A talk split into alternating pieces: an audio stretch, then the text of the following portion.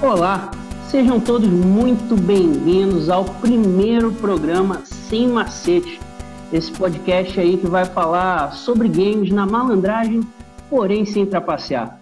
Meu nome é Luiz Printes e eu conto aqui com essa mesa de bacharéis dos games aí, grandes amigos meus. Apresento a vocês o senhor Vitor Casavelha, falando de Niterói. Boa noite, Vitor. Boa noite, meu irmão. É um prazer estar junto com esses bacharéis do games, cara, que são pessoas maravilhosas que sempre agregam nas discussões aí, meu amigo. O time é bom. Já comecei apresentando uma das estrelas. A próxima é o grande Felipe Bellini. Como vai, meu camarada? Opa, e aí, rapaziada, beleza? Eu sou. Eu falei no meu currículo que eu sou bacharel, mas eu menti, na verdade, tá na moda, né? Eu não sou formado. É com esse ótimo humor aí que eu apresento o quarto player desse time. É, normalmente o último jogador é aquele que joga melhor o jogo, né? E por isso deixam ele por último, tá? porque ele vai rodar a mesa.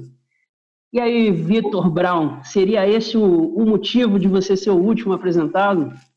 É lógico, né? Porra, todo, todo grupo de discussão tem que ter, porra, né? aquele cara que é sapiente do que tá falando e tal. Então, estamos aí mas, na verdade, pô, um prazer imenso estar com vocês aí, a galera fera dos games aí, pô, todo mundo muito bem apresentado na questão dos jogos e games e fliperamas e tudo mais. É nóis, estamos juntos. Vamos lá. É isso aí, meu camarada. Apresentado esses quatro tremendos players que, porra, com certeza iam dar trabalho no fliperama aí, ninguém ia conseguir, porra, passar da, da, da primeira luta com a sua ficha com esses quatro aí, eu me sinto na obrigação, como host e um dos idealizadores aí do programa, a apresentar a proposta desse podcast, né? É, não é segredo para ninguém o atual cenário que a gente está passando, algo, algo novo, incomum, né? Para todos nós aqui, nascidos na década de 80, é, essa quarentena aí extremamente chata, porém necessária, né? É, é um período, é um período triste para todos nós e nessa falta, nessa necessidade que eu tenho de conversar com os meus amigos, eu coloquei para frente um projeto que eu vinha muito aí pensando em ter um podcast, é, falar sobre coisas que normalmente eu encontraria com esses bacharéis aí numa mesa de bar, com uma cervejinha e discutiríamos, né? É, na impossibilidade disso, estamos aqui unidos virtualmente separados por quilômetros e quilômetros de cabos, mas estamos aí para falar de games. Não é isso, rapaziada? Isso aí, cara. É isso. Tamo junto. Tamo junto. Muito bom, muito bom. Então vamos lá. Dei uma breve apresentação aí dos meus camaradas, mas eu sinto necessidade que eles compartilhem um pouquinho da história game deles, é, até porque ninguém vai comprar as histórias que a gente tá, vai passar aqui se não tiver um, um currículo bonito, né? Então, indo ao contrário aí, por favor, Vitor Brown, me fale um pouco da sua vida gamer, meu camarada. Porra, com certeza. Então, cara, eu comecei com o Atari 2600, né? O primeiro videogame que eu tive, é, ganhei de Natal. Pô, um dos dias mais felizes da minha vida.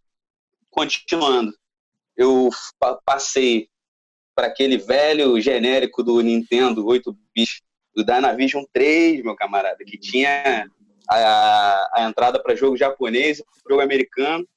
Nossa. E dali para frente, meu irmão, não parei mais. Então, ganhei o Super Nintendo. Nesse meio tempo já estava jogando fliperama todos os dias, praticamente, pegava o dinheiro do pão, pô, ia jogar, entendeu? Minha mãe ficava perguntando, pô, cadê o, aquele quilo de tomate que você foi comprar? Eu, pô, perdi o dinheiro. Mentira, tinha perdido tudo lá no, no Street Fighter e no Fatal Fury. E dali para frente eu peguei o PlayStation já um pouco mais maduro né, no, nos videogames e não parei mais. Foi PlayStation até, até o final. E é isso. Que bom, que bom. Belo currículo, hein, bro? É, que que você tá, que que você tem de console aí hoje? O que que você está trabalhando aí? Qual que é o qual que é o seu emprego atual nos videogames? Cara, então, atualmente eu tenho dado muita atenção para os jogos de emulador. Né? Então, agora que, que os emuladores estão liberados aí para o uso da galera. Eu tenho é, jogado bastante por emulador e tenho dado muita atenção durante essa quarentena aí é, a dois jogos em especial. Um velho conhecido da galera. Diga, diga, diga. Se acalme aí, meu camarada, a gente vai entrar nesse assunto. Só ah, um beleza, momentinho, beleza. só um momentinho. Brau, me tira uma dúvida. Qual que é a sua idade, cara? Eu tenho 36 anos, completo 37 em outubro. É isso aí, uma mesa de peso. Vamos lá para o segundo bacharel desse grupo. Vitor Casavelha, me fala aí, cara, como que é o seu CV de games, cara? Ah, rapaz, das antigas também. Eu sou um ano mais novo que o Brown só, mas comecei no rival, comecei no Odyssey. E aí passei pro também genérico Turbo Game, mesmo esquema, né? Mais um genérico da Nintendo, que ele tinha aquela habilidade de mudar da é, fita americana, fita japonesa.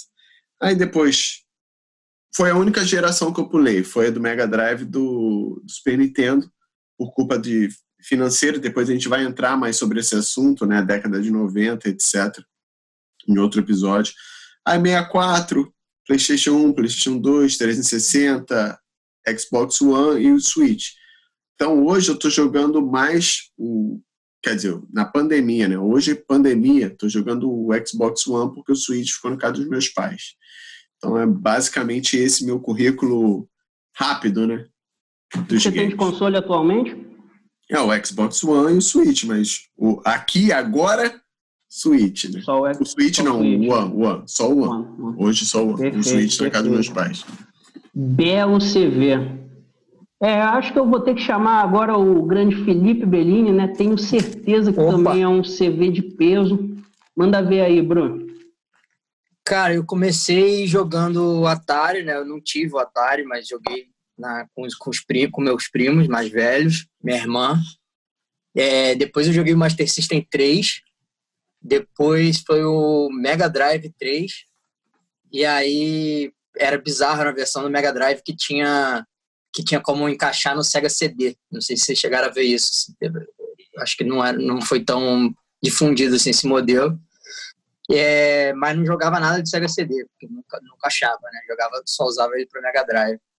É, depois eu joguei um pouco de Neo Geo também emprestado, Neo Geo fita, Neo Geo CD. E aí era mais, assim, Master Mega era mais plataforma 2D, Neo Geo era só corrida e luta, né? O forte. Depois joguei Nintendo 64, aí eu tive esse videogame. É, também não, não conseguia ter fita, era, vivia de, de locadora. E aí cansei dessa vida, fui pro Playstation. E aí você podia ter, pô, qualquer jogo, piratão, 10 reais. Apesar a gente não, vai entrar nesse assunto não recomendar. Um Isso vai ser pauta um dia. Não recomendo oficialmente, mas, mas Isso era tem que ser discutido. Isso faz parte da, do caráter de, de todos os quatro aqui e de muitos que estão escutando a gente, provavelmente. Mas vai lá, Belinho, pois é. continua. É. Não, e aí depois do PlayStation eu, eu, pulei a geração, né, do Play 2 e a do e a do Xbox, né, o primeiro Xbox e o Play 2 eu pulei, é, fiquei mais no PC e meu PC não era, não era grande coisa, então assim, não podia jogar os, os, lançamentos mais pesados e tal, mas tinha muito jogo de PC maneiro de jogar. E comecei a jogar emulador também. E aí que eu corri atrás um pouco do Super Nintendo e tal, que eu não, não conheci quando era criança. E depois comecei a jogar aí. E aí depois eu fui pro Xbox 360, Xbox One. E agora eu tô no Switch. Me desfiz do Xbox One e tô só com o Switch. Perfeito, perfeito. Bom, vou passar meu currículo gamer aqui também. É, comecei com comecei com o Phantom System, que é da Panasonic, piada interna aí desse tremendo tremendo time. É, e aí eu vim pulando geração a geração aí, né? Passei por Super Nintendo, Play 1, é, a partir do Play 2 eu já começo a comprar meus consoles, né? E aí eu tive Play 2, Xbox 360, Play 3 e hoje eu tô com o Play 4. É, não costumo jogar mobile, porém tenho tentado. É, computador também tem muita dificuldade. E é basicamente isso, né? Meu console atual é o Play 4. Bom, dado dado o currículo Pô, belo dessa... CV. Agora, Pô, tem, tem que dizer, rapaz. Pô, um belo currículo, pai. Pô, você tá indo muito bem. Continua. Todos nós, todos nós. Que time, né? Time pesado. Vai, vai parar a internet isso aí. Mas vamos lá. Aproveitando aí é, que vocês fizeram a apresentação de vocês, levantaram aí todos os consoles que você tem, eu queria, eu queria fazer uma pauta surpresa. Isso vai ser bem comum aqui no nosso programa, já que o objetivo é falar sempre de forma muito pessoal de games, né? Então vai ser bate-bola aqui, ó, Marília Gabriela, hein? Eu vou soltar e aí vocês vão falar qual que é e depois vocês dão os motivos, tá bom? Vai ser jogo rápido. Então eu quero saber de vocês, cara, se vocês tivessem que dizer um jogo para resumir a história game de vocês. Vitor Casavelho. Mega Man. Mega Man. Felipe Bellini. É, para mim foi o Sonic. Sonic. Vitor Brown. Street Fighter 2. Street Fighter 2. Agora de trás para frente. Street Fighter 2, por quê, Vitor Brown? Cara, foi o jogo em que eu gastei mais dinheiro, mais tempo, e foi o jogo em que eu mais tentei me especializar ao longo da vida. Eu realmente me orgulhava muito de ser um bom jogador de Street Fighter 2. Até hoje me orgulho, mas infelizmente os Street Fighters que foram sendo lançados ao longo do tempo aí não, não fazem frente ao nem ao Super Street Fighter 2 aí que para mim foi o último grande jogo da série. Você usava qualquer personagem ou você era aquele maluco que pegava o Ryu e quebrava geral com ele? Não, usava vários personagens, pô. um poucos personagens que eu não jogava. Ó, eu vou discordar só um pouquinho. Consegui zerar com todos.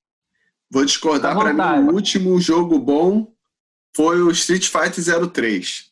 Mas tudo bem. Polêmica. 03. Vitor tentando ganhar 03. tempo aqui para dar para Não, dar porque realmente, cara, dele. O, o, o, eu Mas essa é entendo você. O, o, o Super Street Fighter, eu acho um jogo maravilhoso. E, mas só que o, o 03, ele, ele, ele me. Não, no, Play, no Play 1 eu jogava. E era uma experiência muito bacana. Mas, enfim. Depois a gente vai discutir só de jogo Não, de a gente pode voltar. Aproveitando voltar, que você uma, já ganhou o seu tempo. Aí. Aproveitando que você já ganhou o seu tempo, vai você. Por que Mega Eu? Man? Cara, Mega Man é um jogo. Principal, é o Mega Man 2 que eu falo aqui, tá, cara? Ele é o jogo, quando eu vi, eu falei, eu quero ter um videogame que, que roda esse jogo. Entendeu? Eu não queria saber qual videogame que era. Eu queria jogar. Mas você já jogava, né? Você já jogava. Já jogava, eu tinha um Odyssey. É, claro aí que você já, já tinha jogado. Já tinha, mas só que, cara, é, Didi no Odyssey e Mega Man tem uma distância, cara. Você não, não tá tem, ligado. Tem. Você não tá ligado, é muito grande. E o Mega Man. Falando em distância, vamos falar de um corredor. Fala do Sonic, Bota Felipe aí. Bellini. Cara, o Sonic, para mim, assim. É... Eu jogava muito com a minha irmã, né? Come... Mais, comecei jogando mais o Sonic 2. Joguei o Sonic 1 um pouco, mas eu acho que era muito novo para conseguir me dedicar no jogo assim. E aí depois mais velho um pouco, aí era Master System e tal, mas eu acho, né? Acho que era Master System. E aí depois o, o Sonic 2 para mim foi, foi o, o, grande jogo assim, porque eu, eu, joguei muito com a minha irmã, ela era mais velha, então ela era o Play 1 e eu era o Play 2, né? Ficava de puxa com Tails lá que podia morrer à vontade. Ficava voando, né? Não nada, é, é, ficava voando. Ficava voando. Ele não voava, ah, é, no só, dois, só voar no 3, é. Tails era um ótimo personagem, cara, eu gostava muito. Ele era excelente, cara. E aí, assim, teve para mim foi muito legal porque ele era altamente cooperativo assim o jogo. Então ele era muito legal de jogar com duas pessoas. Depois eu joguei ele muito sozinho e tal, mas teve esse lado legal de jogar dois players. E eu acho que foi o primeiro jogo que eu fiz questão de jogar várias vezes para tentar pegar os itens que eu não tinha conseguido, né? Coletar as esmeraldas e tal. Acho que teve esse primeiro lance, assim. Pô, virar Supersonic, o negócio é irado, assim. Então acho que para mim teve muitos momentos ali. Muito bom, muito Não, bom. esse bom, lance aí, a... só uma pequena adição, realmente, pô, virar Super Sonic era basicamente, pô, virar um Super Saiyajin no videogame, né? Eu quero o cara ali, meu irmão, pô. Sonic amarelo, pô, destruindo tudo. Pô, fala sério, muito né? maneiro. Verdade, Sonic Corredor era demais. É... Essa pauta não foi nada surpresa para mim, né? Então eu elaborei algo um pouco menos menos espontâneo, porém muito bonito, né? É... O não é o jogo mais importante da minha vida, porém teve um grande peso, foi Tony Hawk 2. já Play 1 ali, né? A galera só citou parada antiga aí, foi pega de surpresa. Mas por que que teve esse peso para mim? É, eu sou músico também, né? E ali na, em 2000, nos primórdios da internet, era muito difícil arrumar música. A gente tinha que sobreviver ali com o que tocava na rádio, gravava na fita. Comprar CD também era muito caro. E, cara, Tony Hawk 2 veio com uma trilha sonora, bicho, que apresentou muita coisa é, pra uma molecada aí. Tinha Já começava com o No Cigar, né, cara? Já tinha começava com o No Cigar do Melancholy, cara. Tinha Papa Roach, tinha Bad Religion, tinha, porra, Rage Against the Machine. Cara, teve uma época que eu já dava um rolê ali de skate no, no Tony Hawk só pra ouvir a trilha sonora, cara. Já não tava mais fazendo nada. E teve muito peso isso para mim, cara. É, algumas bandas que eu gosto muito, inclusive o Melancholy, que o, o Brown citou, é, escuto até hoje, gosto bastante, eu fui apresentado ali. Mas é isso. Pô, parabéns legal, aí, né? rapaz. Vocês têm, um, vocês têm ótimos jogos aí para resumir a vida de vocês. Gostei muito. É porque a pergunta foi interessante, porque não é o melhor jogo. É outra, é uma outra, uma outra questão, uma outra vertente. Entendeu? Tanto que não foi o jogo que eu mais joguei na minha vida, o Mega Man. Mas ele foi muito importante naquele momento da minha vida, por isso que eu dei esse destaque. Que bom. É, isso aí que você, que você falou, é, é, o Vitão, é bem interessante mesmo, porque a questão do, do Street Fighter 2 para mim é a mesma coisa. Também não é o melhor jogo, mas eu, se eu tivesse colocar um divisor de águas, realmente foi ali que começou é, para mim o vício mesmo de jogos e tal. E quando saiu no Super Nintendo, aí, aí era brincadeira. Ter o Street Fighter 2 em casa era, pô, era um luxo, né, meu camarada? Era muito maneiro. Bom, então temos uma bio completa aí do, dos nossos players, né? Então, se, se fosse um Cadillac dinossauro, né, que você tinha que escolher um personagem, você já ia ter o históricozinho lá de cada player. E é isso. Bom, vamos então passar para a nossa primeira pauta. Pauta aí que a gente discutiu bastante antes do início do programa, e tem tudo a ver com o atual momento que a gente está passando, que é games na pandemia, certo? É, eu vou eu vou liberar aí para o próximo player falar sobre o que, que ele está jogando, é, como qual o peso disso nesse atual cenário de, de quarentena, beleza? Então, controle vai para Felipe Bellini primeiro. Bellini, diga lá, cara, o que, que você tem jogado aí na pandemia? Como que isso está impactando na sua vida, na quarentena? Cara, é... eu sou, eu assim, eu sou um jogador, acho muito casual, né? E cada vez mais eu acho que fico, eu fico um pouco, fico mais casual, vamos dizer assim, menos gamer. Então, eu, às vezes eu passo assim meses sem jogar nada. E aí a, a pandemia a gente em casa acabou que foi um momento de de de repente ter mais tempo para jogar e tal, e até arrumar uma coisa para se distrair. É, o primeiro jogo que eu vou falar, na verdade, foi logo no início da quarentena, eu acho, saiu o, o remake do Final Fantasy VII, né? E aí eu tava, foi bem, foi bem no início, assim, da, da quarentena. E aí eu tava já trabalhando de casa e tal, então eu vi, muita, é, vi muito vídeo na internet e tal do, do remake é, praticamente eu sei já tudo que rolou no, no, no gameplay aí do primeiro jogo. Você tá ciente das 40 horas para sair de Midgard? Cara, sim, acompanhei quase todas as horas, sinceramente. É. Mas assim, deixando no background e tal, de repente dava uma olhada. Mas, pô, fiquei. Tipo assim, fiquei animado para jogar de novo, né? O Final Fantasy VII eu só, tive, só tinha jogado uma vez, na época, né, no, no Play 1. E aí nunca tinha feito replay, sempre quis. Aí, pô, foi, foi a hora. Joguei, cara, o jogo, acho que foi mais ou menos 50 horas de jogo.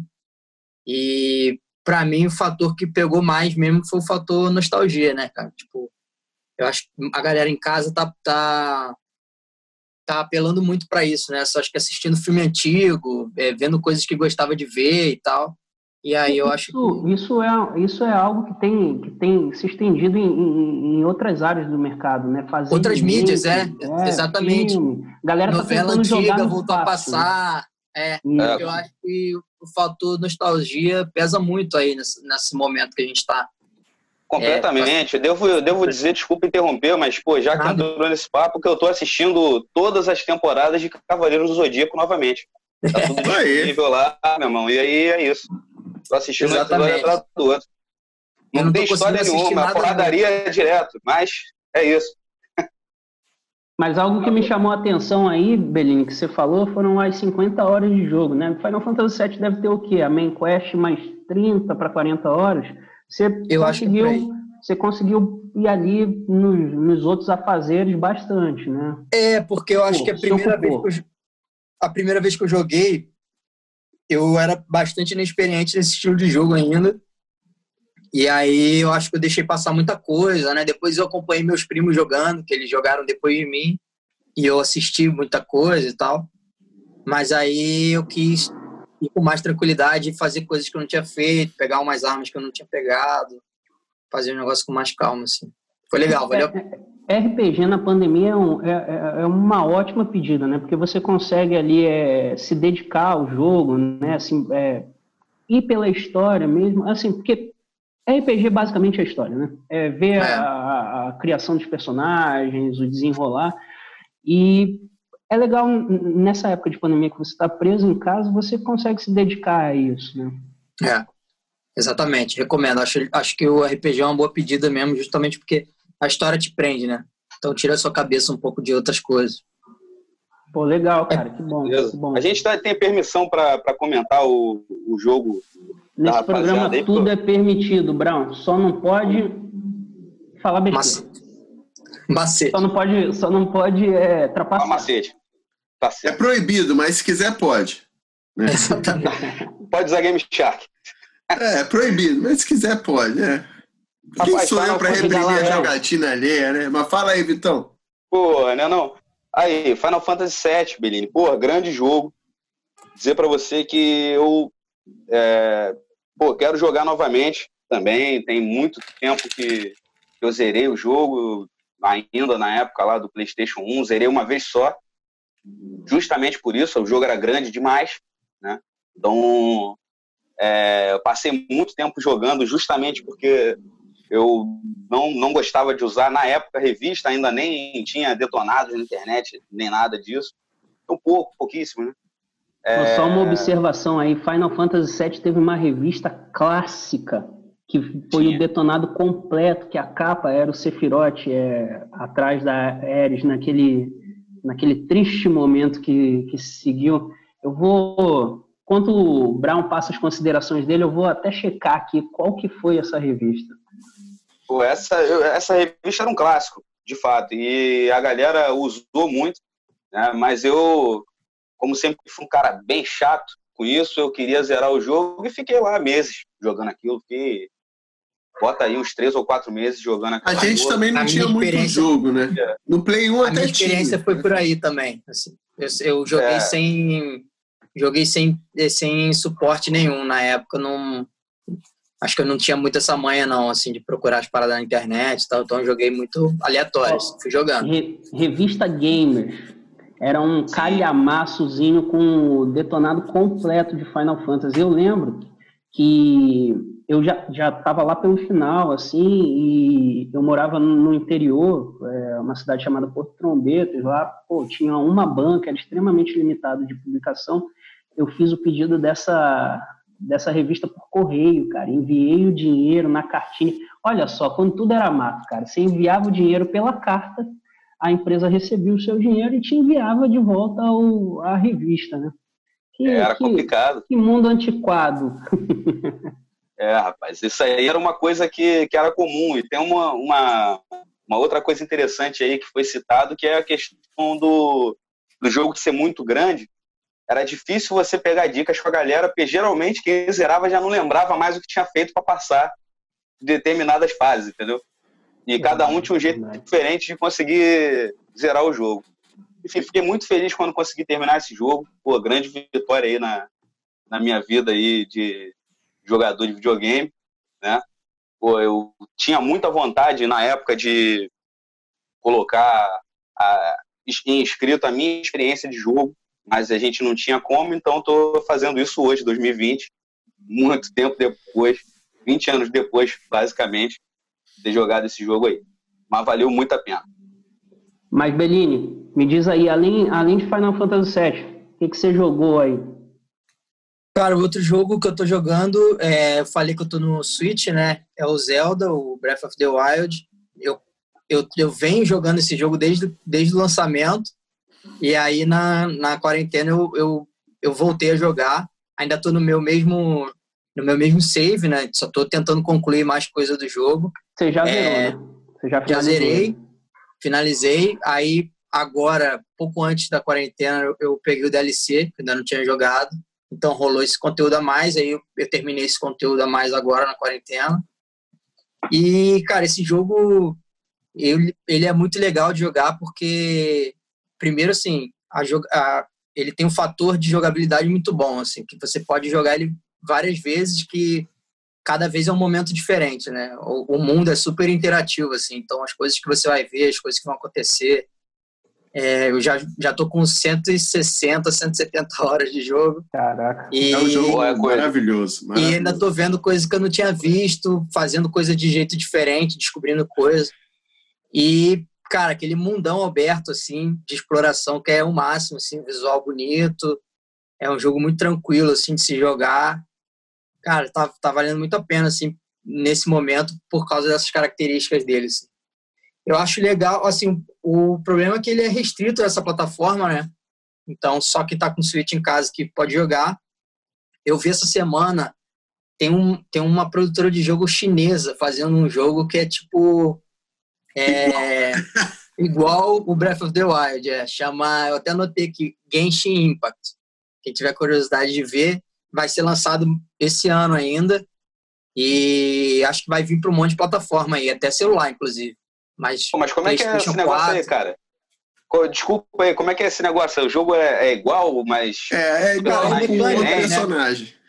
As mecânicas. É genérico legal mesmo. É, assim, visualmente é muito parecido e as mecânicas também, de quebra-cabeça e tal. É bem parecido. Só vai mudar os sprites, né?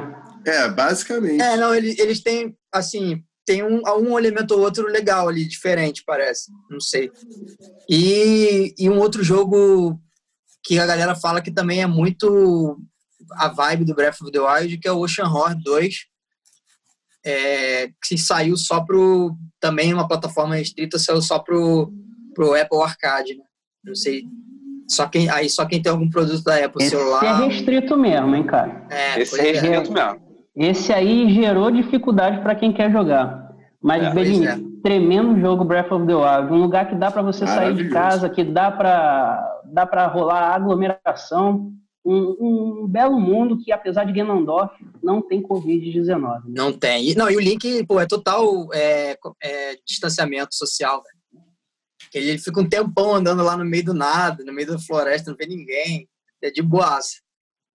Tá fazendo melhor cara, que muita cara... gente aí. Tá fazendo ah. melhor que muita gente. Exato. Cara, explorador, né, rapaz? Porra, o cara foi pro meio do mato, entendeu? Porra, na busca dele de aventura, meu irmão. Tá certo. É isso aí que tem que fazer mesmo Pô, nesse tempo de Cortando Covid. grama com a espada do tamanho do, do corpo dele, basicamente, né? Mas é, é isso aí. aí. Vitor Casavelli, e você, Fala, meu irmão. camarada? Olha, eu vou começar com uma das maiores produções é, eu vou usar uma palavra usada aqui, cinematográficas. Ousado, gostamos. Dentro do videogame. Por que eu falo é, experiência cinematográfica? Porque é, você assiste enquanto joga. O que, que eu estou falando? Estou falando de Red Dead Redemption. Tremendo Tem altas jogo. cenas lindas, faroeste, diálogos maravilhosos que vão construindo o personagem ao longo da história. Para quem não jogou, tem que jogar. Você pega o jogo e se divirta porque você vai fugir desse mundo de hoje que a gente está vivendo, essa pandemia. Você vai entrar em um grupo de faroeste, em um grupo de foras da lei, onde você vai ver tremendas aventuras. É um ótimo escape, é um ótimo é escape. Isso aí. Pô, uma observação aí, Vitor é, você não é o meu único amigo que está jogando Red Dead Redemption, né? É, se não me engano, ele estava de graça no Game Pass, não é? Tá, tá ainda. Ainda está Exatamente. de graça. Maravilhoso. Eu recomendei para uma galera. ótimo jogo para se jogar na, na pandemia. Um, um, um escape Exatamente. tremendo e ainda estando de graça na, no, na, no Game, no Game Pass, Pass, né? Ele tá para PC também, porque o Game Pass tem esse lance, né? De alguns jogos ser PC e Xbox. Né? Eu mas acho que não, mas eu vou. Posso dar uma olhada aqui. Mas... Eu vou aproveitar que Vitor lançou essa pauta. É um jogo que eu gosto muito. Eu acho, eu acho videogame arte e a descrição disso é fácil ali no Red Dead Redemption 2. É, não é o meu preferido da série. Eu gostei muito de Red Dead Redemption 1. A, a narrativa do Red Dead Redemption 1 me surpreende até hoje, mas são dois jogos que eu perdi muito tempo da minha vida. Eu ficava passeando no mapa, sem fazer nada, cara. E é realmente isso. O que o Vitor falou, é, cara, né, nesse atual cenário de pandemia, você subir no seu cavalo, sair correndo por aí, que nem um fora da lei, é, é algo sensacional. Mas diga lá, Vitor, da sua experiência com o jogo. Então, já acabei de verificar aqui, é só para o console. Mas o Bellini tem toda a razão, o Xbox Game Pass, ele tem um... Você pode... Tem vários tipos de serviços, né? Tem um valor para o videogame, tem um valor para os computadores e tem um Ultimate que você engloba tudo. Computador, videogame e o Xbox uh, Live, que é você joga online. Mas voltando ao assunto da experiência, cara, desde o primeiro minuto você vê que os desenvolvedores tiveram cuidado para fazer o jogo.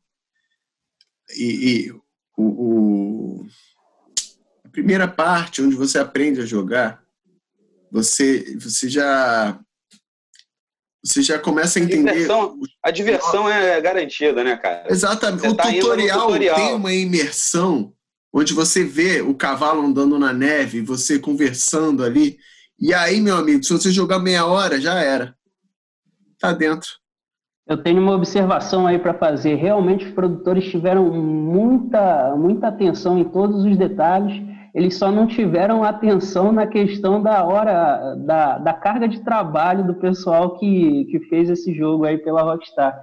Eu não sei se vocês sabem, mas é, na época do lançamento, é, um dos funcionários liberou o quanto ele estava trabalhando semanalmente. É, eu não lembro exatamente, mas eram mais de 100 horas aí. Eita porra! É, foi uma polêmica grande no, na reta final aí de entregar o jogo, né? Espero que ele seja bem pago cara foi e bem pegue mais férias remuneradas é. até o Red Dead Redemption 3 para ele estar tá descansado e fazer outra obra-prima, meu amigo. Exatamente. Me tira, me tira uma dúvida, Vitor. Você jogou um? Joguei, claro. Mas é claro. Jogou? É, além de você, quem mais jogou é, Red Dead Redemption e Bellini, Brown? Eu, joguei, um. Só. É, joguei um, um também. Grande jogo. Um dos melhores jogos de, de PlayStation é, que eu joguei na vida. Tá, tá aí, certamente, aí num, num top 20. E o 2 eu ainda não tive a oportunidade de jogar, mas já tá na minha lista pô, já tá certo de que em algum momento da minha vida eu vou parar para jogar o Red Dead Redemption 2. Vale Legal. Eu tenho, eu tenho uma cena, é, não vai ser um spoiler, tá? Eu tenho uma cena no Red Dead Redemption 2 que eu acho muito maneira. É, para Bellini e Brown, que não jogaram 2 ainda, ele conta a história do Arthur, que é um dos caras que fazia parte do grupo do John Marshall.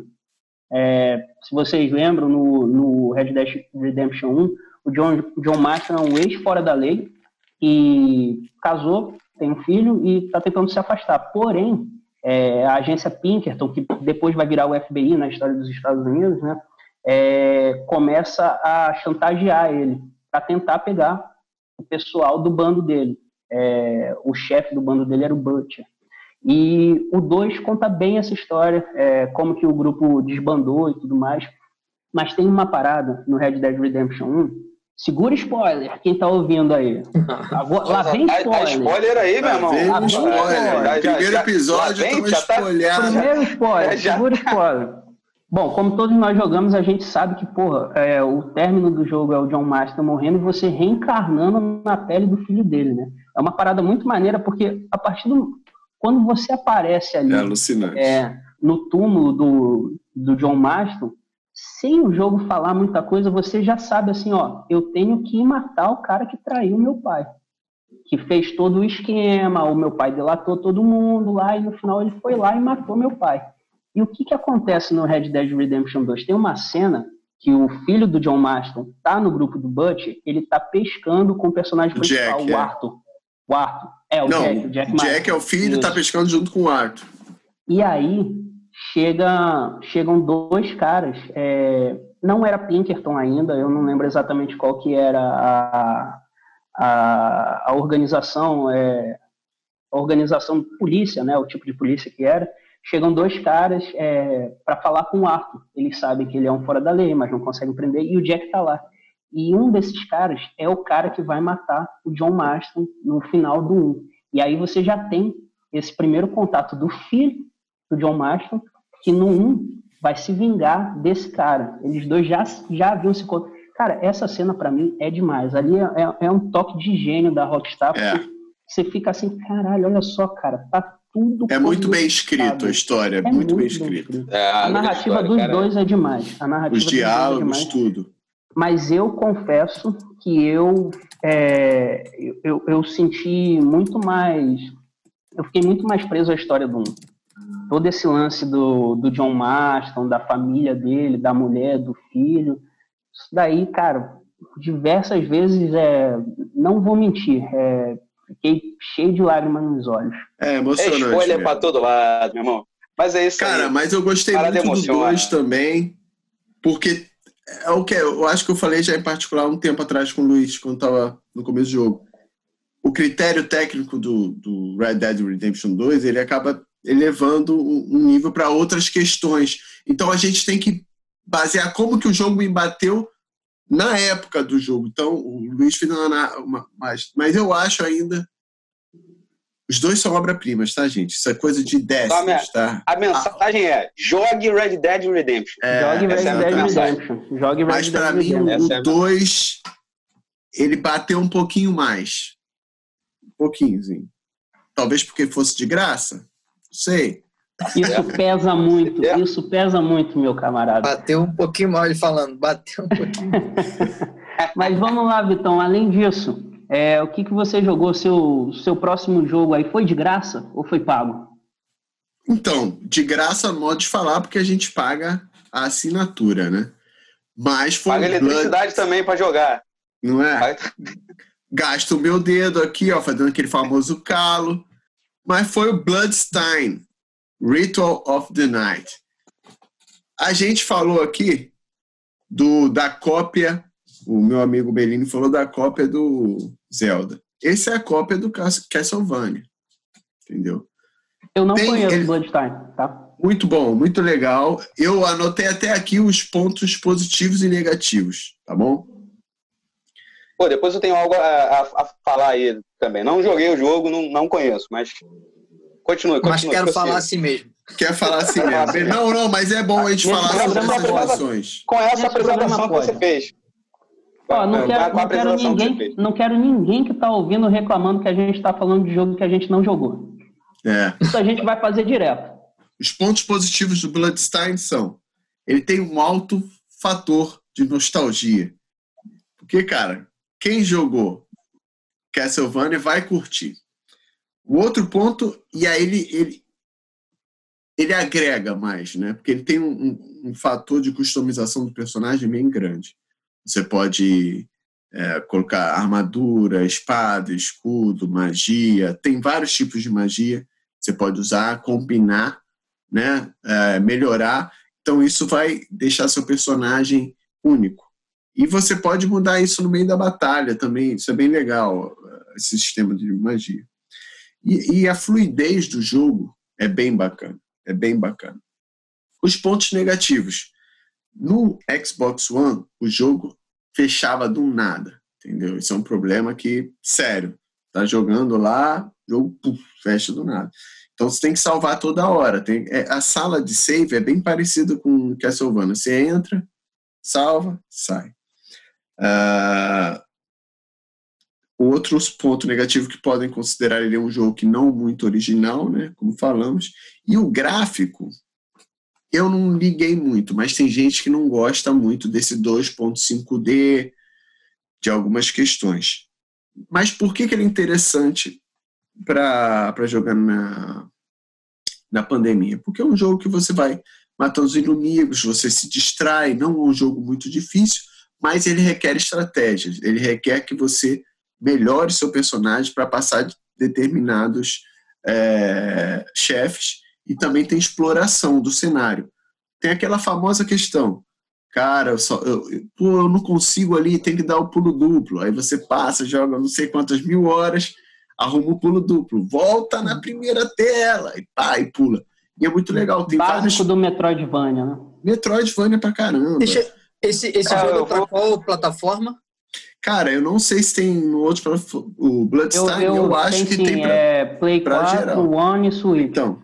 Ah, originalmente ele, é de, ele já é dessa geração. Né? É, era dessa geração, saiu há pouco tempo e tal. Eu tinha ah, jogado o outro Blood of Bloodstained, que é o Curse of the Moon, que é muito maneiro ah, também. Esse é mais famoso, eu acho. É. Até é o igual... nome eles copiam de Metroid de, é, de Castlevania. Castlevania, né? cara. É, é, quando você terminar de falar, eu vou, vou, vou comentar Mas isso. Não, essa é a última, última frase que eu vou falar. O, o Curse of the Moon, ele é igual 8 bits. Então é bem legal também, se você quiser pegar uma vibe 8 bits.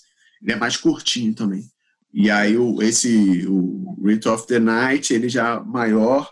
Ele, cara, tem várias coisas que você vê que, cara, é muito sugado do Castlevania. Mas para quem jogou o Symphony of the Night não quer jogar o Symphony of the Night de novo, é uma boa pedida, entendeu?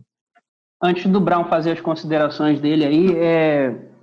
qual que foi o impacto dele aí na pandemia, é, Vitor? Pelo que eu entendi, você me falou, é, você falou que ele é mais casual, né? Diferente do Red Dead Redemption. É, cara. Você consegue sentar ali e jogar meia horinha, né? Consegue. Que, é que não consegue. dá para fazer em Red Dead Redemption, né? Não meia dá. hora é só uma caminhada de cavalo. É, exatamente, cara. Igual é, outros jogos também que eu tô jogando que por Final Fantasy IX, cara, eu saí do castelo. Ah, fiquei meia hora trocando ideia. Mas então, não é assim. Esse você pode. Ah, eu só quero jogar 10 minutos. Você sai do save, mata, galerinha vai upando o seu personagem, volta, salva e acabou. Isso é legal, né? Porque a gente, a gente tá na pandemia, mas a gente tá trabalhando, né? Por mais exemplo, do, é... graças a Deus, aos seres celestiais, é. mais do que, que antes. Mas é foda, cansa. Né? Apesar, apesar de toda a situação ruim, é, os quatro aqui, a gente pode se considerar privilegiado, né? A gente está numa situação que a gente consegue Também. ficar em casa, a gente consegue jogar o nosso jogo. E é importante ter, ter, ter algo assim também para distração mesmo, né? Aquela hora que você já está, ou por exemplo aqui em casa, é, eu tenho duas cachorras, né? E trabalhando em casa, Assim, no final de semana, eu, eu, eu entendo muito bem a questão de como elas é, ficam estressadas muito tempo em casa e tudo mais. Mas, cara, eu tô vendo elas agora todo dia. Eu tenho uma que é mais energética que, cara, diversas horas a gente, é, a gente se estressa aqui, eu e ela. Eu gritando com ela, ó, oh, senta, fica calada, porque, cara, tá todo mundo estressado. E às vezes você só quer pegar ali 10 minutinhos de videogame, sentar e tirar é, a sua cabeça dessa pandemia e tudo mais. Esse jogo te permite isso. Fala aí, Bravo. É, é isso aí, não, isso aí. Pode, não, não, vai lá, Benito, manda aí. Não, só ia comentar um negócio que eu, que eu me liguei agora, desse questão de pegar e jogar rapidinho, né? É que eu senti um pouco essa diferença que o Switch, eu só tô com o Switch, ele, ele, é, ele é mais um telefone, ele parece mais com o sistema de um telefone do que de um, de um jogo de mesa mesmo, que é mais parecido com um computador, né? Então, acho que assim, ele, ele meio que está sempre ligado, igual um aparelho de telefone mesmo, e você só liga a tela dele, né? E o jogo tá onde parou, sem load, sem tela de carregar, sem nada. Assim, o jogo ele não fecha nunca, né? Você só precisa de fato dar um save e sair se você quiser abrir outro jogo, mas o jogo tá sempre carregado ali, volta de onde parou. Acho que isso faz diferença na hora de, de emendar um, a, o jogo, né? Jogar um pouquinho e continuar e tal. Diferente, não. tem jogo não, tem jogo que quando você para, você tem que sair do jogo. Não ter load é um ponto extremamente positivo. É, quem é mais velho aí que jogou Resident Evil, eu, apesar de ter virado, ter virado, marca registrada aquela porta abrindo, era um saco aquele load, né? Genial, né? Que, game design. Algum de você jogou, algum de você jogou o primeiro Win Eleven? Win Eleven 97. Era em japonês, era em japonês, né? Japonês. Que era o... japonês. Amigo, era, era cinco minutos o load. Era, horrível, Mas, cara, falando, se não vou esquecer, esse lance do load tem várias partes do mapa do Bloodstein, uh, Rite of the Night, que você vê que é só para carregar a outra parte. Então, você anda, não tem inimigo, tem nada. É sempre igual. Você plá, plá, plá, abre outra então, porta. Eu ia, te perguntar, eu ia te perguntar o seguinte, ia fazer duas considerações. Uma que eu achei legal a parada do nome, realmente, que tem o Symphony of the Night, o Castlevania, e tem o Castlevania, o, o Curse of alguma coisa, Curse of Darkness. É, e tem pô, é bem, bem parecido, se, mas eu Se tem algo que é muito presente na, na série Castlevania é, é curse, é maldição, né? Não, tem, tem, tem. É, tudo do mal. Curse, é sanguinolência, matança sem fim, é, é, o que tem que ter, mano. Mas eu achei legal pelo seguinte, não deixa morrer, né? Esse tipo de jogo de plataforma, que é o chamado Metroidvania hoje em dia, né? O jogo que você vai andando e colecionando itens e tudo mais, você vai se equipando. Eu lembro que o último Castlevania que eu joguei, o Dawn of Sorrow, no Nintendo DS, e era muito divertido justamente porque eu podia jogar no tempo em que eu estava pegando ônibus de casa para o trabalho, eu jogava um pouquinho ali, pô, já matou a vontade de jogar, pô, esperava um pouco, às vezes chegava em casa, pô, tinha um tempinho, pô, jogava 15 minutos, às vezes ficava duas horas jogando. É, realmente não tinha essa a gente não ficava com essa necessidade de, de passar ali horas e horas, e na verdade você nem vê. Ontem eu tava, eu baixei o, o Final Fantasy o Pocket Edition é, 15 e brincando perdi duas horas ali jogando no, celular. Nem vi passar o tempo, né? Então é, é legal esse assunto aí. Então, é, essa a atual, a, a, atual geração de console eu acho muito complicado com relação à casualidade, porque quase qualquer jogo que você baixa já dura 20 minutos pelo menos para ele instalar.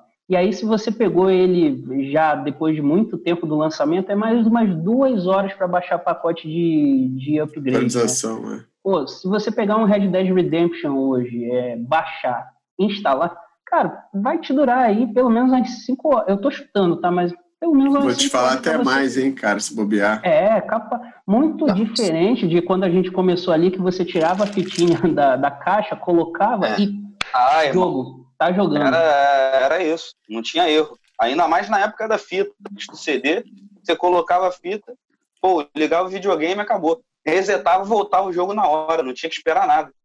É, Mas aí, Vitor Brown, aproveitando que você está com o controle na mão, quero saber de você. Opa. O que, que você está jogando na pandemia e qual que é o impacto disso aí na, na sua quarentena?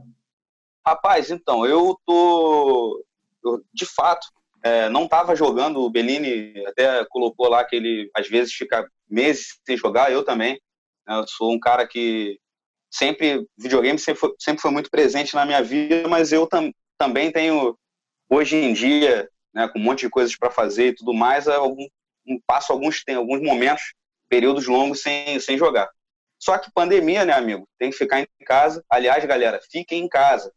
Fiquem em casa. Tem várias coisas que dá para. É bem chato, lembrado, a, gente fica, a gente fica na neurose aí, é brabo, mas tem que ficar em casa. Então, uma das formas de você conseguir fazer isso de forma divertida é se dedicando aos videogames, que é o que a gente tá fazendo e tá. E não bugar o Nintendo, né? Não, você não buga o Nintendo, senão é tela azul na certa. Você vai sair do load e não vai acabar. A nave trava e não voa nunca mais. Não voa nunca mais. Então, eu tenho me dedicado aos emuladores, né? Eu, no momento, não estou com nenhuma máquina de, de jogo, né? Não estou sem um videogame propriamente dito. Então, eu descobri os emuladores e, o jogo no celular, que era algo para mim também muito diferente, né? É, eu sempre fui um cara muito old school nesse sentido, né? televisão, videogame, joystick, né?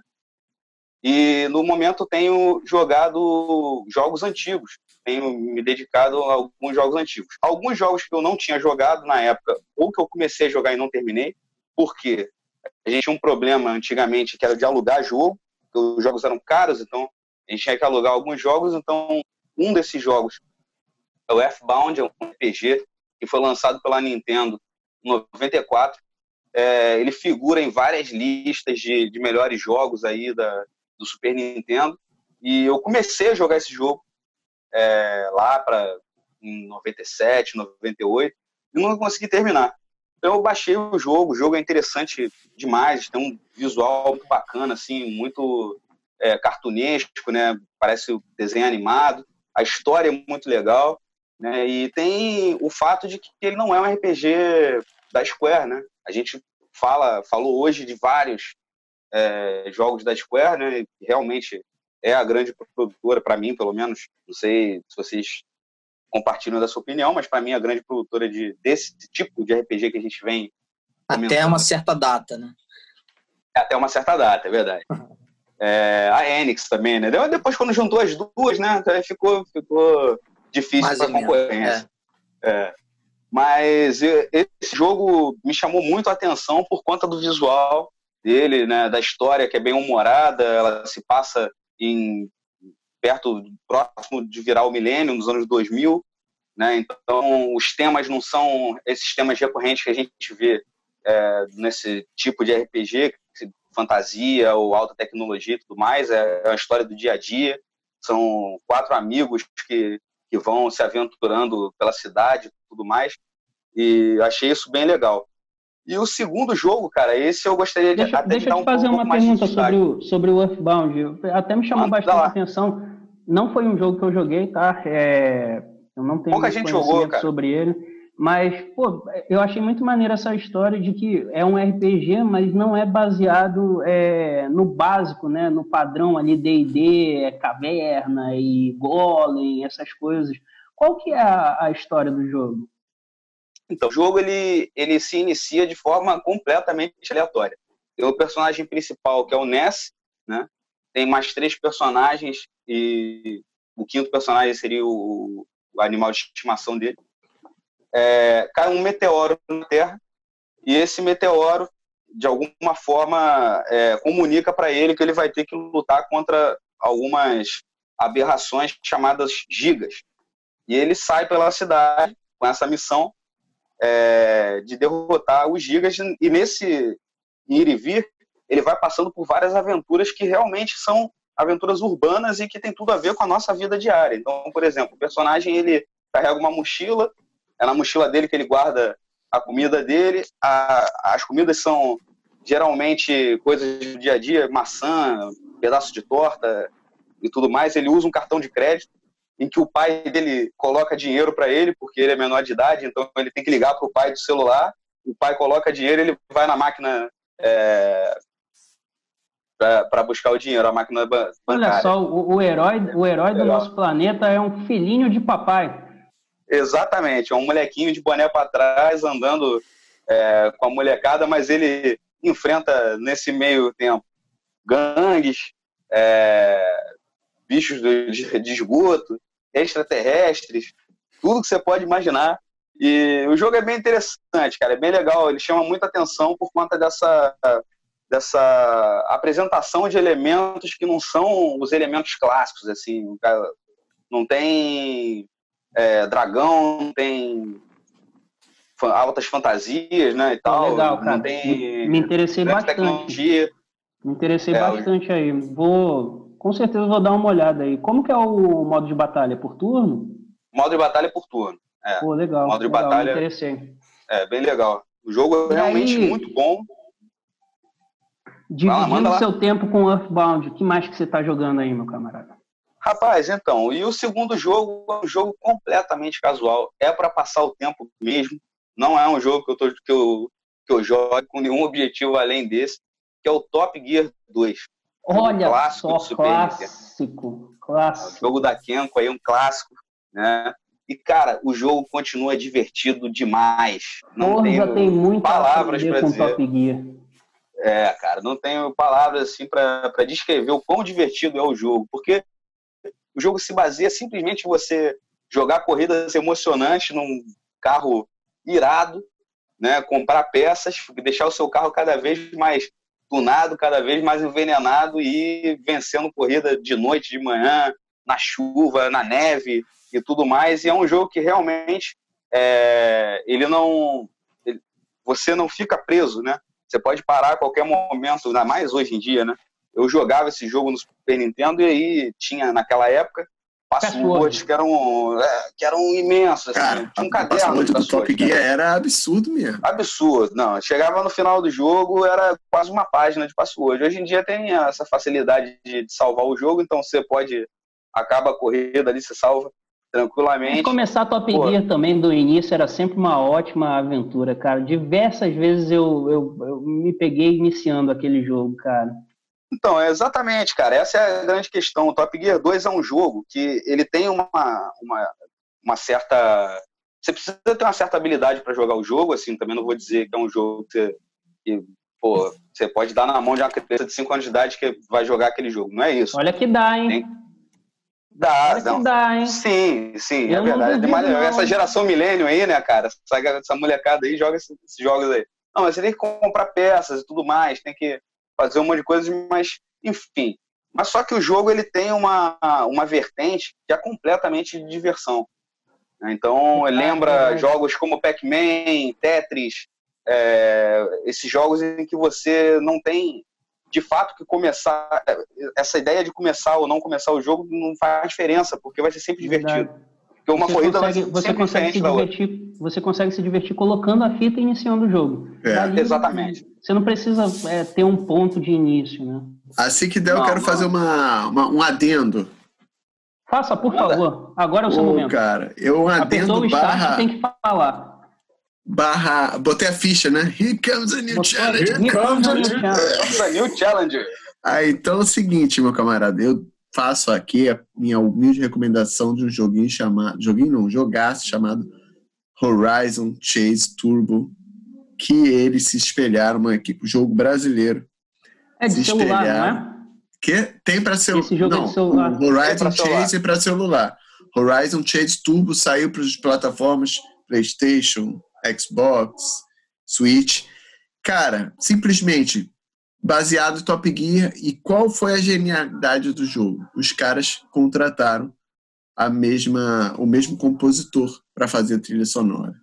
Pô, então, a trilha sonora é era além, extremamente é, importante no Maravilhosa. 2. Então, Desde quando você está quando foi mal, cortei. Mas não, só para terminar, falar, quando falar. você está jogando Horizon Chase Turbo, você sente que é original, mas você sente que é uma homenagem. Não é uma cópia. Diferente que a gente pode até discutir isso. É uma homenagem aos videogames, os arcades, né? tipo assim, jogo de corrida de arcade, mais ou menos. Sim. Uhum. Uh, não simuladores, né? É. Sim. Como, como é. Então vale muito a pena jogar. Quem tiver curiosidade, ele, é, ele, ele tinha como demo no celular, então você jogava uma cidade, inclusive tem Niterói, para quem, quem quiser, tá? Pô, Conhecer a nossa legal, cidade, dar aquela é, corridinha, o Mac no fundo. Aquele, Horizon Chase Tour, meu amigo. Completar é aquele mesmo. sonho de fazer uma corrida na ponte Rio-Niterói, né, meu camarada? Exatamente. Pô, sair ultrapassando o geral né? ali, né? Quem, Quem nunca, né? Quis. Mas a Pô, gente respeita os limites, porque tem, ó. Radar. Não, tem que respeitar. Ah, é só no videogame. Não. Galera, no jogo é só sem no videogame. No jogo, meu amigo, tudo é possível. Então, joguem aí, meus amigos, vale a muito pena. Muito bom, muito bom, muito bom, Vitor Casavelho. Fica aí a sugestão. É isso aí. Então, vou, vou assumir o controle agora, se vocês me derem. É, o controle é seu. Então vamos lá, vou falar sobre, sobre o que, que eu tenho jogado aí. É, eu sou um amante do FIFA, né? Jogo FIFA direto. É, Fifeiro. Fifeiro. Não é de forma casual, é de forma estressante, porque eu jogo online, eu perco e eu fico puto. Inclusive, inclusive, já que você entrou nesse ponto aí. Ele vai mentir. É... Não vou mentir, rapaz. Só ia dizer que somos grandes rivais no FIFA. Só é apenas Verdade. isso. Isso, não, isso é... Não, é, não é mentira, não. Não é nenhuma mentira. A gente passava horas igual uns mongoloides jogando, jogando FIFA, até atravessava a madrugada jogando esta merda. E, pô, o controle acabava destruído. E, inclusive, meu PlayStation 3 foi queimado e, jogando e FIFA. Né? O com esse cara, completamente alcoolizado. E, e o alcoolismo em cima, coisas que a gente fazia antes da pandemia, é, né? Exatamente. Encontrava, exatamente. tomava cerveja e jogava videogame. Além disso, eu jogo online também é, Battlefield, Call of Duty, mas assim, são coisas que teoricamente era para eu me divertir, que eu acabo me estressando. Mas não, não são esses jogos que eu, que eu tenho dado minha atenção, né?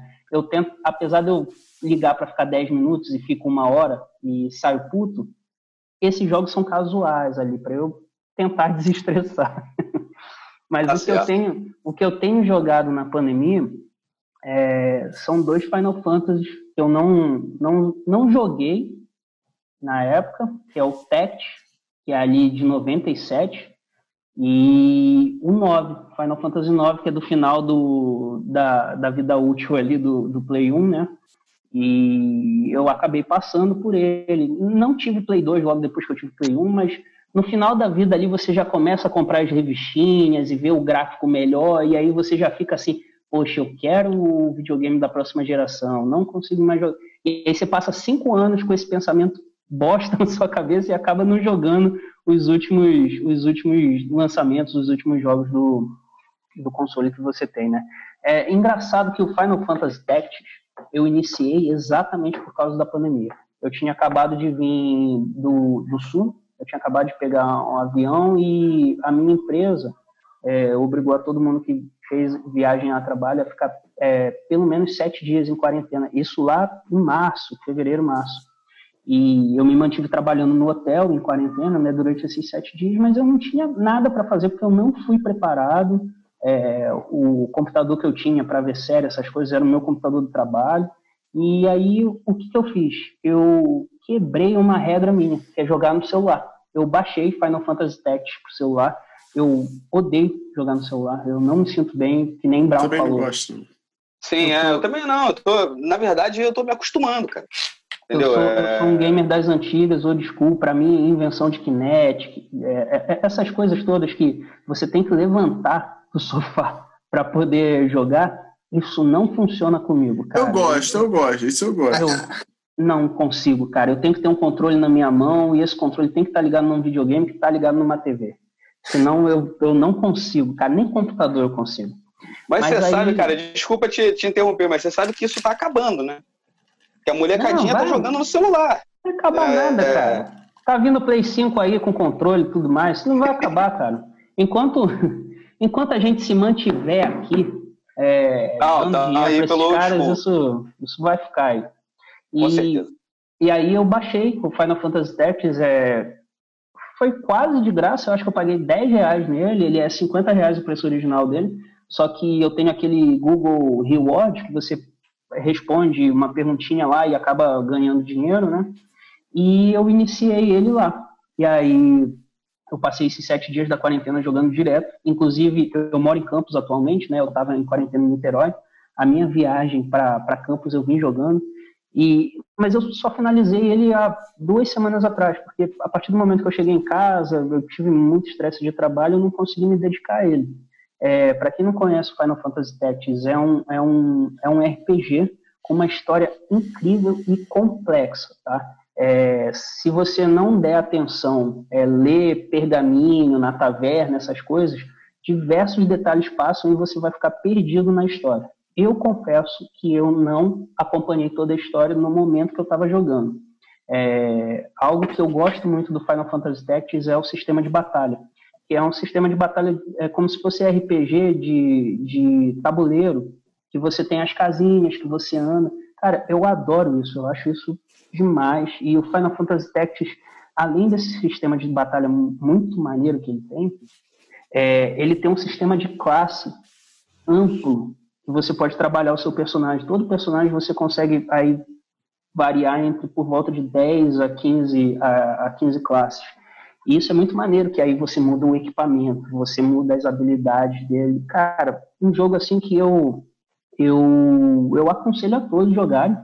Inclusive, se você tem um Google Reward, né? Google paga nós aí, é, pô, responde as perguntas e vai lá e pega o Final Fantasy Tactics. Tem animação, para celular tá demais. Queda de frame rate, vi muito pouco.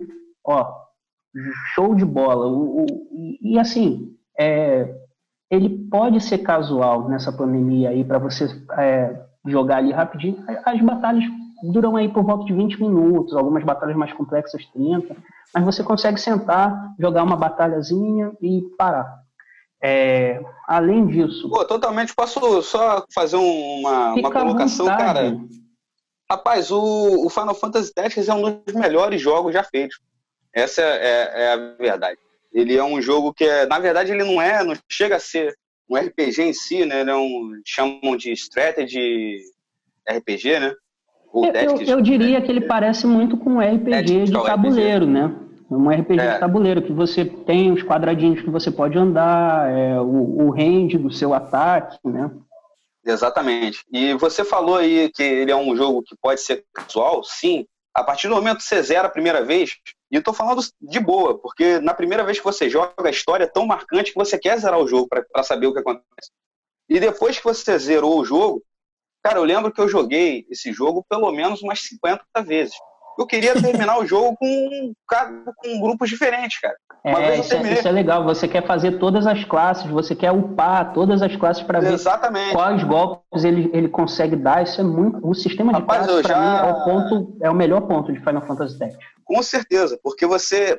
Porque Junto com a batalha. Uma, uma vez que você joga o jogo, você vai conseguir habilitar todas as habilidades de todas as classes. Sim, e tem, chega num momento em que você vai cruzando as classes e vai saindo classe, pô, tipo, calculador. É, é, tinha uma que era é, intermediador, algo do tipo. Era orador, o cara que, que resolvia. É o orador. orador. O cara que resolvia na conversa. É, isso é, mesmo. É, eu, pô, eu lembro que, cara, uma vez eu usei o jogo com um grupo só de ladrões. A gente estava falando disso aí. É, ladrão um que é a classe que eu mais odeio. É, o cara odeia a classe ladrão. Ele mas é só no jogo. Pode pegar tá? pesado, gente. É, é, é, tá falando do, do jogo, a classe o personagem RPG ladrão. Entendeu? É, Tiff, vamos a Tiff, que, é, que, fica mais fácil. Mas uma, uma Mas, coisa que você falou aí que, que até para deixar claro, né, porque eu falei que a história é muito complexa e você falou que você quer passar para saber o que, que acontece, é porque assim, a história ela tem um background muito denso, que é uma, é uma briga política de reinos, né?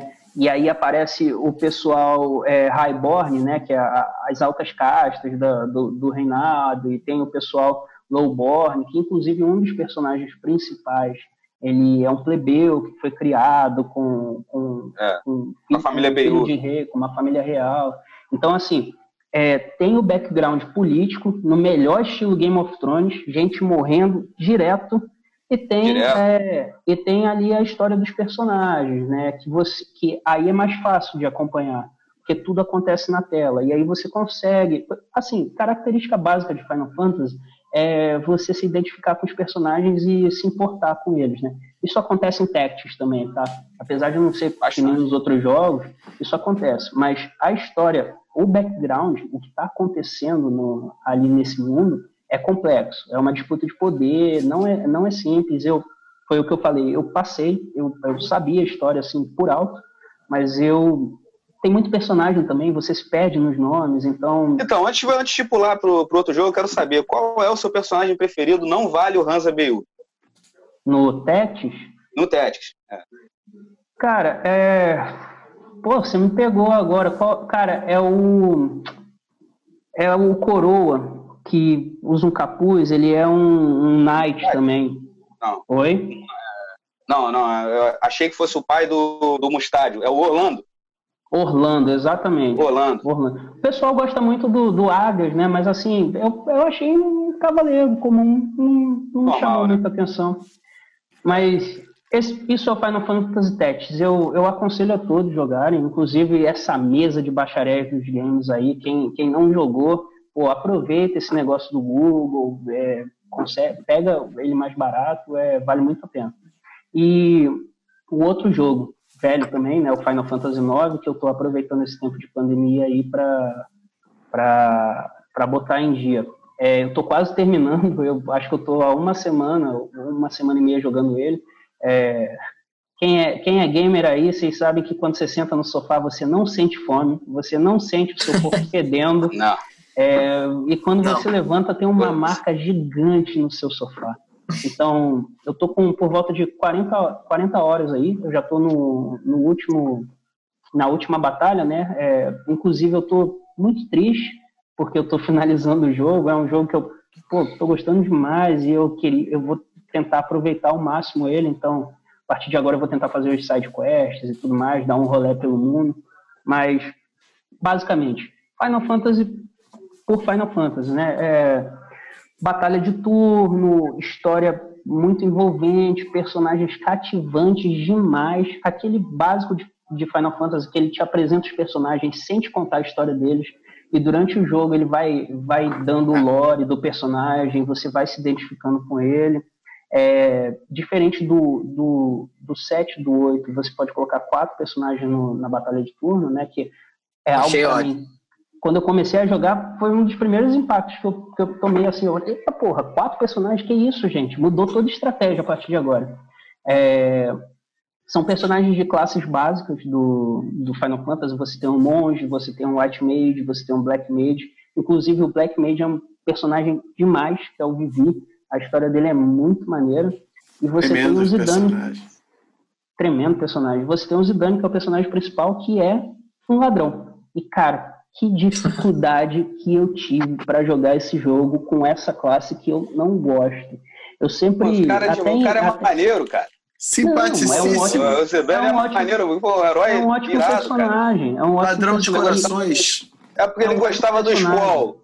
Personagem chato, que não, pô... Que isso, adorava o Squall. Gostava do Squall. Eu gostava do Squall. Pô, cara chato pra cacete, meu. Pô, é mó mala mesmo, velho. Tem como. Mó mala. Por sinal, é que, é mala, cara. Que malandragem cara, da Square pra tentar ganhar o Ocidente, né? Eu acho que o Final Fantasy IX é lançado em 2000, 98 a França tinha ganhado a Copa. Qual o nome do é, personagem que eles botam personagem principal? Zidane. Exatamente. Mas isso aí, mas a Square já. A Square já falou. Você sabe que, que na tradução italiana não é Zidane, não? Ah, não? Ah, não? É, é, é o jogador. Zidane. Depois Olha, eu tiro uma foto lá pra vocês. Vocês gostam de renomear o personagem de vocês ou não? Não, não. acho. Não, não, qual, uso, Fico chateado com quem faz. Fico chateado isso, com quem rapaz? faz. Você, o, o, cara fez a pergunta, você já devolveu uma, uma porrada não, nele? Pode. Cara, cara, a melhor. Eu a também não mudo, não. Eu também não mudo, não. Foi só A melhor coisa que os RPGs atuais fazem é não deixar você renomear o personagem. Isso aí que, isso, que, que, era na década de 90, 2000, eu, eu não eu, eu não aceito. Nem o meu Pokémon eu renomeava. O nome dele era Pikachu, o nome dele vai ser Pikachu. para sempre. Tu não Tem botava o seu nome lá na parada? Não, não colocava. Ali e, no Zelda, ali no Zelda, quando começa e perguntam qual o seu nome. Não vem, não Zelda. vem link. Zelda. Zelda. Zelda. É que eu fazia. Eu, porque eu não sabia, mas eu não colocava meu nome. Era Zelda. Pois é, e, ah, bom, eu tô terminando aí o jogo, né? Tô com por volta de 35, 35 para 40 horas, como eu disse. O jogo, pô, muito cativante, história pesada, diversas horas você você se emociona ali com a história da Dagger, que é a, a princesa, né, que vira rainha, com o Vivi. Pô, muito maneiro, cara. É, essa versão que eu tô jogando é um remaster. É, os personagens tiveram todo um, um, trabalho, né, bem bonito, você nem, nem sente tanto que é um jogo de porra 2000, da época do Play 1, mas os cenários, eles mantiveram, não sei se teve algum trabalho, mas o, é basicamente o que era de Play 1, e aí os mais puristas, que estão mais acostumados com a atual geração e talvez, talvez tenham, encontrem alguma dificuldade, mas, cara, Ótimo jogo, aconselho muito também. E, eu acho que depois de meia hora você entra na história de uma maneira que tudo o resto... nem percebe mais, né? É, eu acho que, é, pegando isso aí vocês falaram, cara, no, no caso do, da série Final Fantasy em geral, né, você você tá jogando o jogo muito, em, em parte, por conta da história. Então, assim, é para quem gosta daquilo ali, né?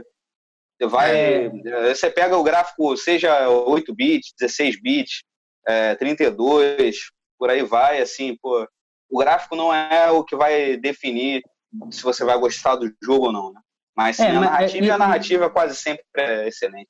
Talvez a, uma galera mais nova, assim, tenha uma certa dificuldade aí, mas é algo que passa, com o tempo passa.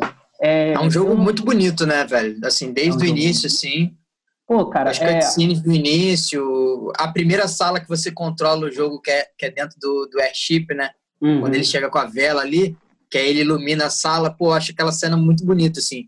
Aquele fundo pré-renderizado, para mim, eu acho muito maneiro. Cara, algo que a geração atual de, de jogadores de videogame não está acostumado é cena CGI. Cara, toda vez que aparecia cena uma CGI. cena CGI na época, na década de 90. Ah, é emocionante, meu parada, era é emocionante, meu irmão. Você, você jogava para ver cena CGI, cara. E as cenas é, do CGI certeza. do Final é. Fantasy IX não são datadas, cara. São muito bonitas até hoje. Tem uma em especial, que é logo no início do jogo, não é um grande spoiler. É, Vitor, você tá jogando também, né? Vitor Casavelli. Vitor tá jogando, você vai, você tá vai jogar espalhando o cara. Eu, não, eu tá saí de. Lumbi, Saiu da floresta, é? né? Você falou. É, não, eu, então, tô na floresta ali, depois de Lumbi, é, esqueci o nome da cidade, Linde da cidade grandona. É, é, Linde. é o, o, o, Vivi já foi apresentado, né? O Vivi você já, conhece, já, basicamente. É. Dei muita magia os, com ele já. Os outros Black Mage também, né? Você já teve a batalha no, na nave? Já, voador? já, com o cara tava seguindo, Pô. que a gente passou no portão. Ah, já é o... Tem uma ah, é. cena, aí tem é uma cena em CGI. Irada, né? Walt, né? Esse CGI que o Vivi vê os outros, os outros Black Mage caindo, cara, essa cena caindo, é demais, demais é. cara. E ela é emotiva, que você vê o é. olhinho. O Vivi é, é um personagem que a cara dele é toda preta, ele não tem face. Ele é um. Black um, Mage, um, né? Um, é, ele é um Black Mage. Ele tem um Black Mage. chapéu pontudo, cara preta, e a, a, você só consegue no CGI ver a ter uma ideia da personalidade dele, do que, que ele está sentindo pela, pelo olho dele. E aí ele, ele é um personagem com a face toda preta, o chapéu pontudo de mago, e você só consegue ver como ele está se sentindo, né, as reações dele por causa do olho dele. Nessa, nessa cena que ele está vendo, ele não sabe muito bem o que, que ele é, né, ele é uma criança de seis anos, um, um Black Mage, e ele vê pela primeira vez é, outros seres parecidos com ele, e esses seres começam a cair, ele fica desesperado com os seres caindo da, da nave. Cara, é muito emotivo. As cenas de CGI de Final Fantasy são demais. Se alguém tem vontade de começar a jogar os Final Fantasy da época do Play 1, o 7, o 8, o 9, precisa ser convencido disso, eu, eu, eu falaria para ver a, o CGI inicial de Final Fantasy VIII que é a briga do Squall com o. É o Cypher, né? Cypher? Né? É, Cypher, é. Cypher. Cara, essa cena é demais. Ele, a pra mim, sonora essa que, é a melhor parte do, do Final Fantasy VIII. Essa. Não, a melhor é. Não, a melhor é. Depois, depois da cena pode pô, quando aparece a Não, quando aparece a Ultimate, pô, lá na, na, na, cidade, lá é a melhor parte. Vocês vão soltar essa polêmica no primeiro episódio. Deixa, cara. não, deixa esse. Deixa essa treta Pô. dormindo. Mas é isso, pessoal. É, encerrando aqui é, a pauta da do, dos jogos na pandemia, eu queria agradecer a todos vocês aí. É, Para mim, esse programa já é um sucesso só de eu ter é, esses bacharéis aí com currículo tão pesado sobre games, é, disponibilizando o tempo deles para trocar um papo, coisa que, porra, eu queria muito que fosse numa mesa de bar, tomando uma cervejinha, mas o atual cenário não deixa e vamos manter assim enquanto precisar. É, se tem algumas coisas positivas saindo desse tempo, com certeza é, esse podcast é uma delas. Então, muito obrigado, foi uma honra. Vou liberar para vocês aí a, as considerações finais do primeiro programa e uma pergunta surpresa aí, que não é tão pesada, bem levinha, nem precisa de, de muito trabalho para responder, é qual que vai ser o próximo jogo que vocês vão dedicar o tempo de vocês aí na pandemia. Felipe Bellini. Caramba, hein? Cara, considerações finais, pô, é, para mim está sendo um prazer, assim, essa é a primeira vez que a gente está gravando, mas a gente já conversou, né, algumas outras vezes, conversei mais com o Luiz, mas agora também com os, com os Vítores, e. Brown e tá Casa tá sendo, Velho. Exa é, tá sendo um prazer, cara. Tá sendo divertido, assim, poder relembrar e tal, conversar sobre os jogos. É, acho que acho que vai ser uma coisa legal de continuar, né? Da gente, da gente continuar essa conversa. E eu não sei o que eu vou jogar depois, cara. Realmente, é, uma coisa que eu gosto de fazer que o, o, o Switch ele tem, que é quase, é quase a programação da Netflix, né? Que é você entrar, só olhar o catálogo e sair, né? Eu adoro fazer isso no Switch. eu faço isso também. Eu faço é, isso no, é. no, Netflix. Mas, não, a, a minha, li, a minha é lista é de coisas para assistir deve ter, sei lá. Não, esse é clássico de fazer no, no, Netflix, é clássico. E, agora, e o Switch eu faço a mesma coisa. Eu entro, vejo os lançamentos e tal. Eu tô com alguns jogos é, baixados já para jogar. Talvez o que eu pegue para jogar seja o Street of Rage, né? Que, tá, que saiu a, a nova versão. O eu tô com ele, já joguei um pouquinho para ver como é e tal, mas, mas não peguei ainda para jogar. Não sei, tem outros jogos também. Eu tô com, com é, Dragon Quest também.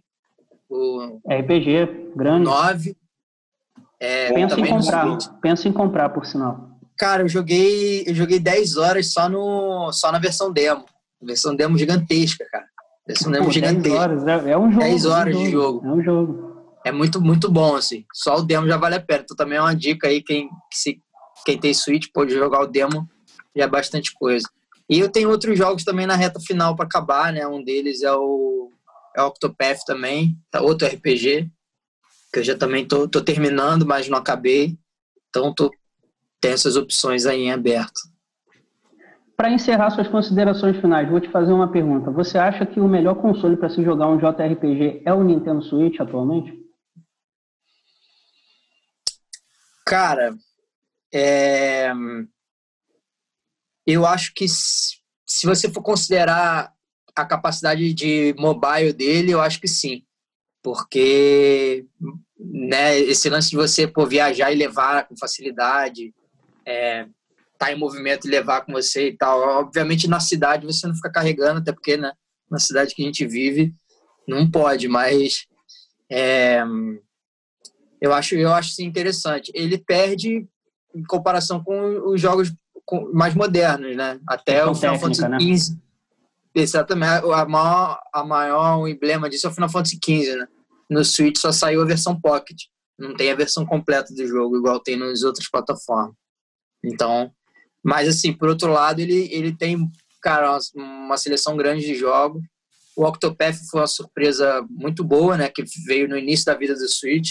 Também RPGzaço, versão estilo de RPG que, que vale a pena. Assim. Acho que pela questão que hoje em dia não faz muita diferença, todo mundo em casa, mas acho que por essa questão ele, ele é um concorrente sim que vale a pena. Muito bom. Muito obrigado, Beline. É uma honra ter você no time. E aproveitando aí que a gente já fez uma polêmica mais cedo e você levantou a bola para eu cortar mais uma hum. polêmica, talvez tivesse sido uma ótima não ter saído Final Fantasy XV para Play 4 também, viu? Mas isso a gente deixa para outro programa aí.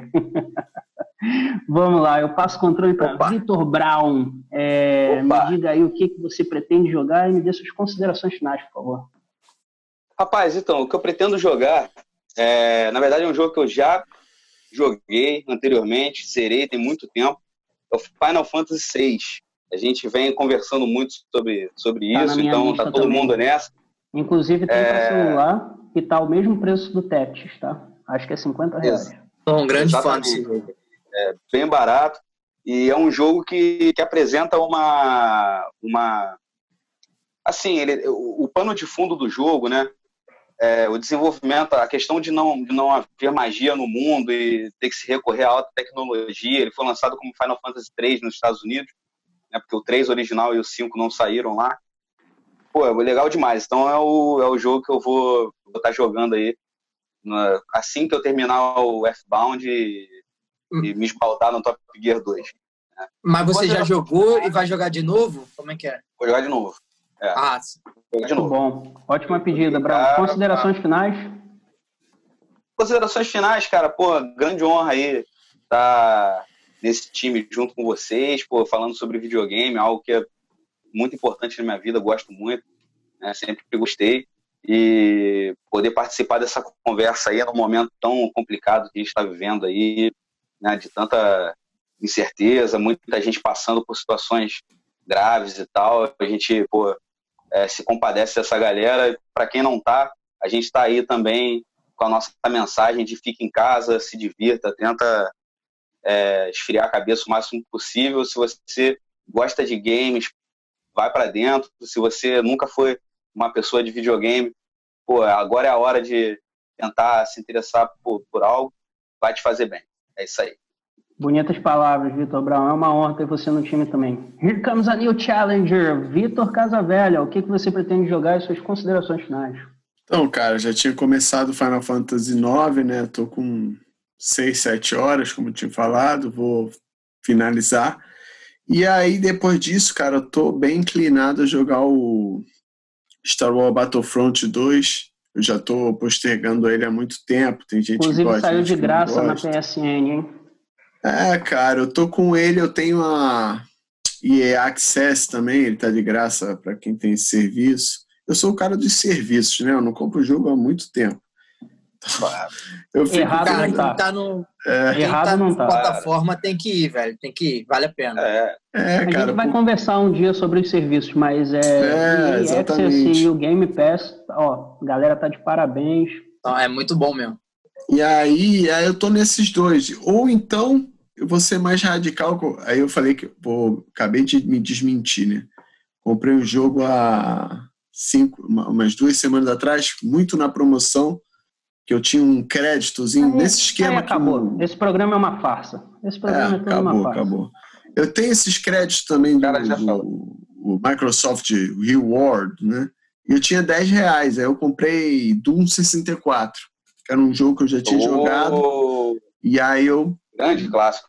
É, eu gosto de dar uns tirinhos no demônio de vez em quando. Pá, pá, pá. É bom. Quem não bom. gosta de matar tá bem, pô. Né?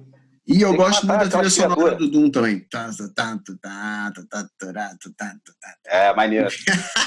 então, Red é bom, Red Bands é. maneiro. É, mas primeiramente Final Fantasy IX, para deixar claro. Bom, considerações finais? Cara, primeiro primeiro de tudo, gostaria de agradecer por desfrutar da companhia de vocês, que vocês são pessoas maravilhosas e me deram essa oportunidade de estar com vocês é muito, muita honra para mim. E depois disso, cara, falar também de, uma, de um tema que eu gosto tanto, que é videogame, né, cara? A gente está nesse momento delicado, estressado pra caramba. E às vezes o videogame estressa também, né? Engraçado. Mas aí falar sobre ele está sendo um grande prazer. Então, muito obrigado a vocês e, pô, que, seja o primeiro de muitos programas. Com certeza, meu camarada. Quero, É isso aí, meu. quero conversar muito de videogame ainda com vocês. Bom, para encerrar aqui, eu vou passar o, o que eu pretendo jogar. É, quem, quem tem PlayStation sabe que os nossos serviços aí não são tão bons quanto os da Microsoft, né? A gente não tem um Game Pass, a gente recebe dois jogos de graça aí mensalmente para quem tem o Plus, mas eu costumo semanalmente entrar no aplicativo de celular da PS, da PS Store para ver as promoções. E eu tenho algumas coisas já no catálogo comprado, que não eu compro não exatamente para jogar na hora, mas é, só por estar mais barato eu, eu já deixo ali na biblioteca. E semana passada eu comprei um jogo que foi, da, foi dos últimos anos de Play 2. É, eu lembro a crítica falando muito bem dele, eu vi umas cenas, eu achei muito bonito. É o Okami. É, tem um remaster dele para Play 4. É, tá 30, tava 30 reais semana passada, não sei se ainda tá. É, e assim que eu terminar o Final Fantasy IX, que acho que não vai demorar muito, eu, eu vou iniciar ele. Nos próximos programas aí eu até trago um. Esse jogo é o quê? O do. Lobo? É o do Lobo, Okami. É. Exatamente. Ele, tá, ele vive em promoção no Switch também, eu vejo lá. Cara, a crítica falou muito bem dele, eu sempre me interessei pelo que eles falavam, assim, me chamou muita É. atenção, mas não foi um jogo famoso, né? Foi final de Play 2, assim, né? Então, e considerações finais, ó, como um dos idealizadores do programa, eu me sinto muito feliz da gente estar terminando primeiro aqui. É, o time que a gente juntou, assim, pô, não mudaria uma peça, porém, claro, sempre teremos adições aí nos próximos programas, mas, cara, vocês são demais. Muito obrigado aí por, por essa chance de escape desse atual momento, é, por, essa, por essa oportunidade de falar algo que a gente gosta tanto, que é videogame, e com uma galera que, porra, sabe o que falar sobre isso. Muito obrigado, pessoal. Declaro aqui encerrado o primeiro podcast sem macete. Opa, valeu, rapaziada. Valeu. Alguém trapaceou? aí? Valeu. Não, né? Sem Não, macete. sem macete.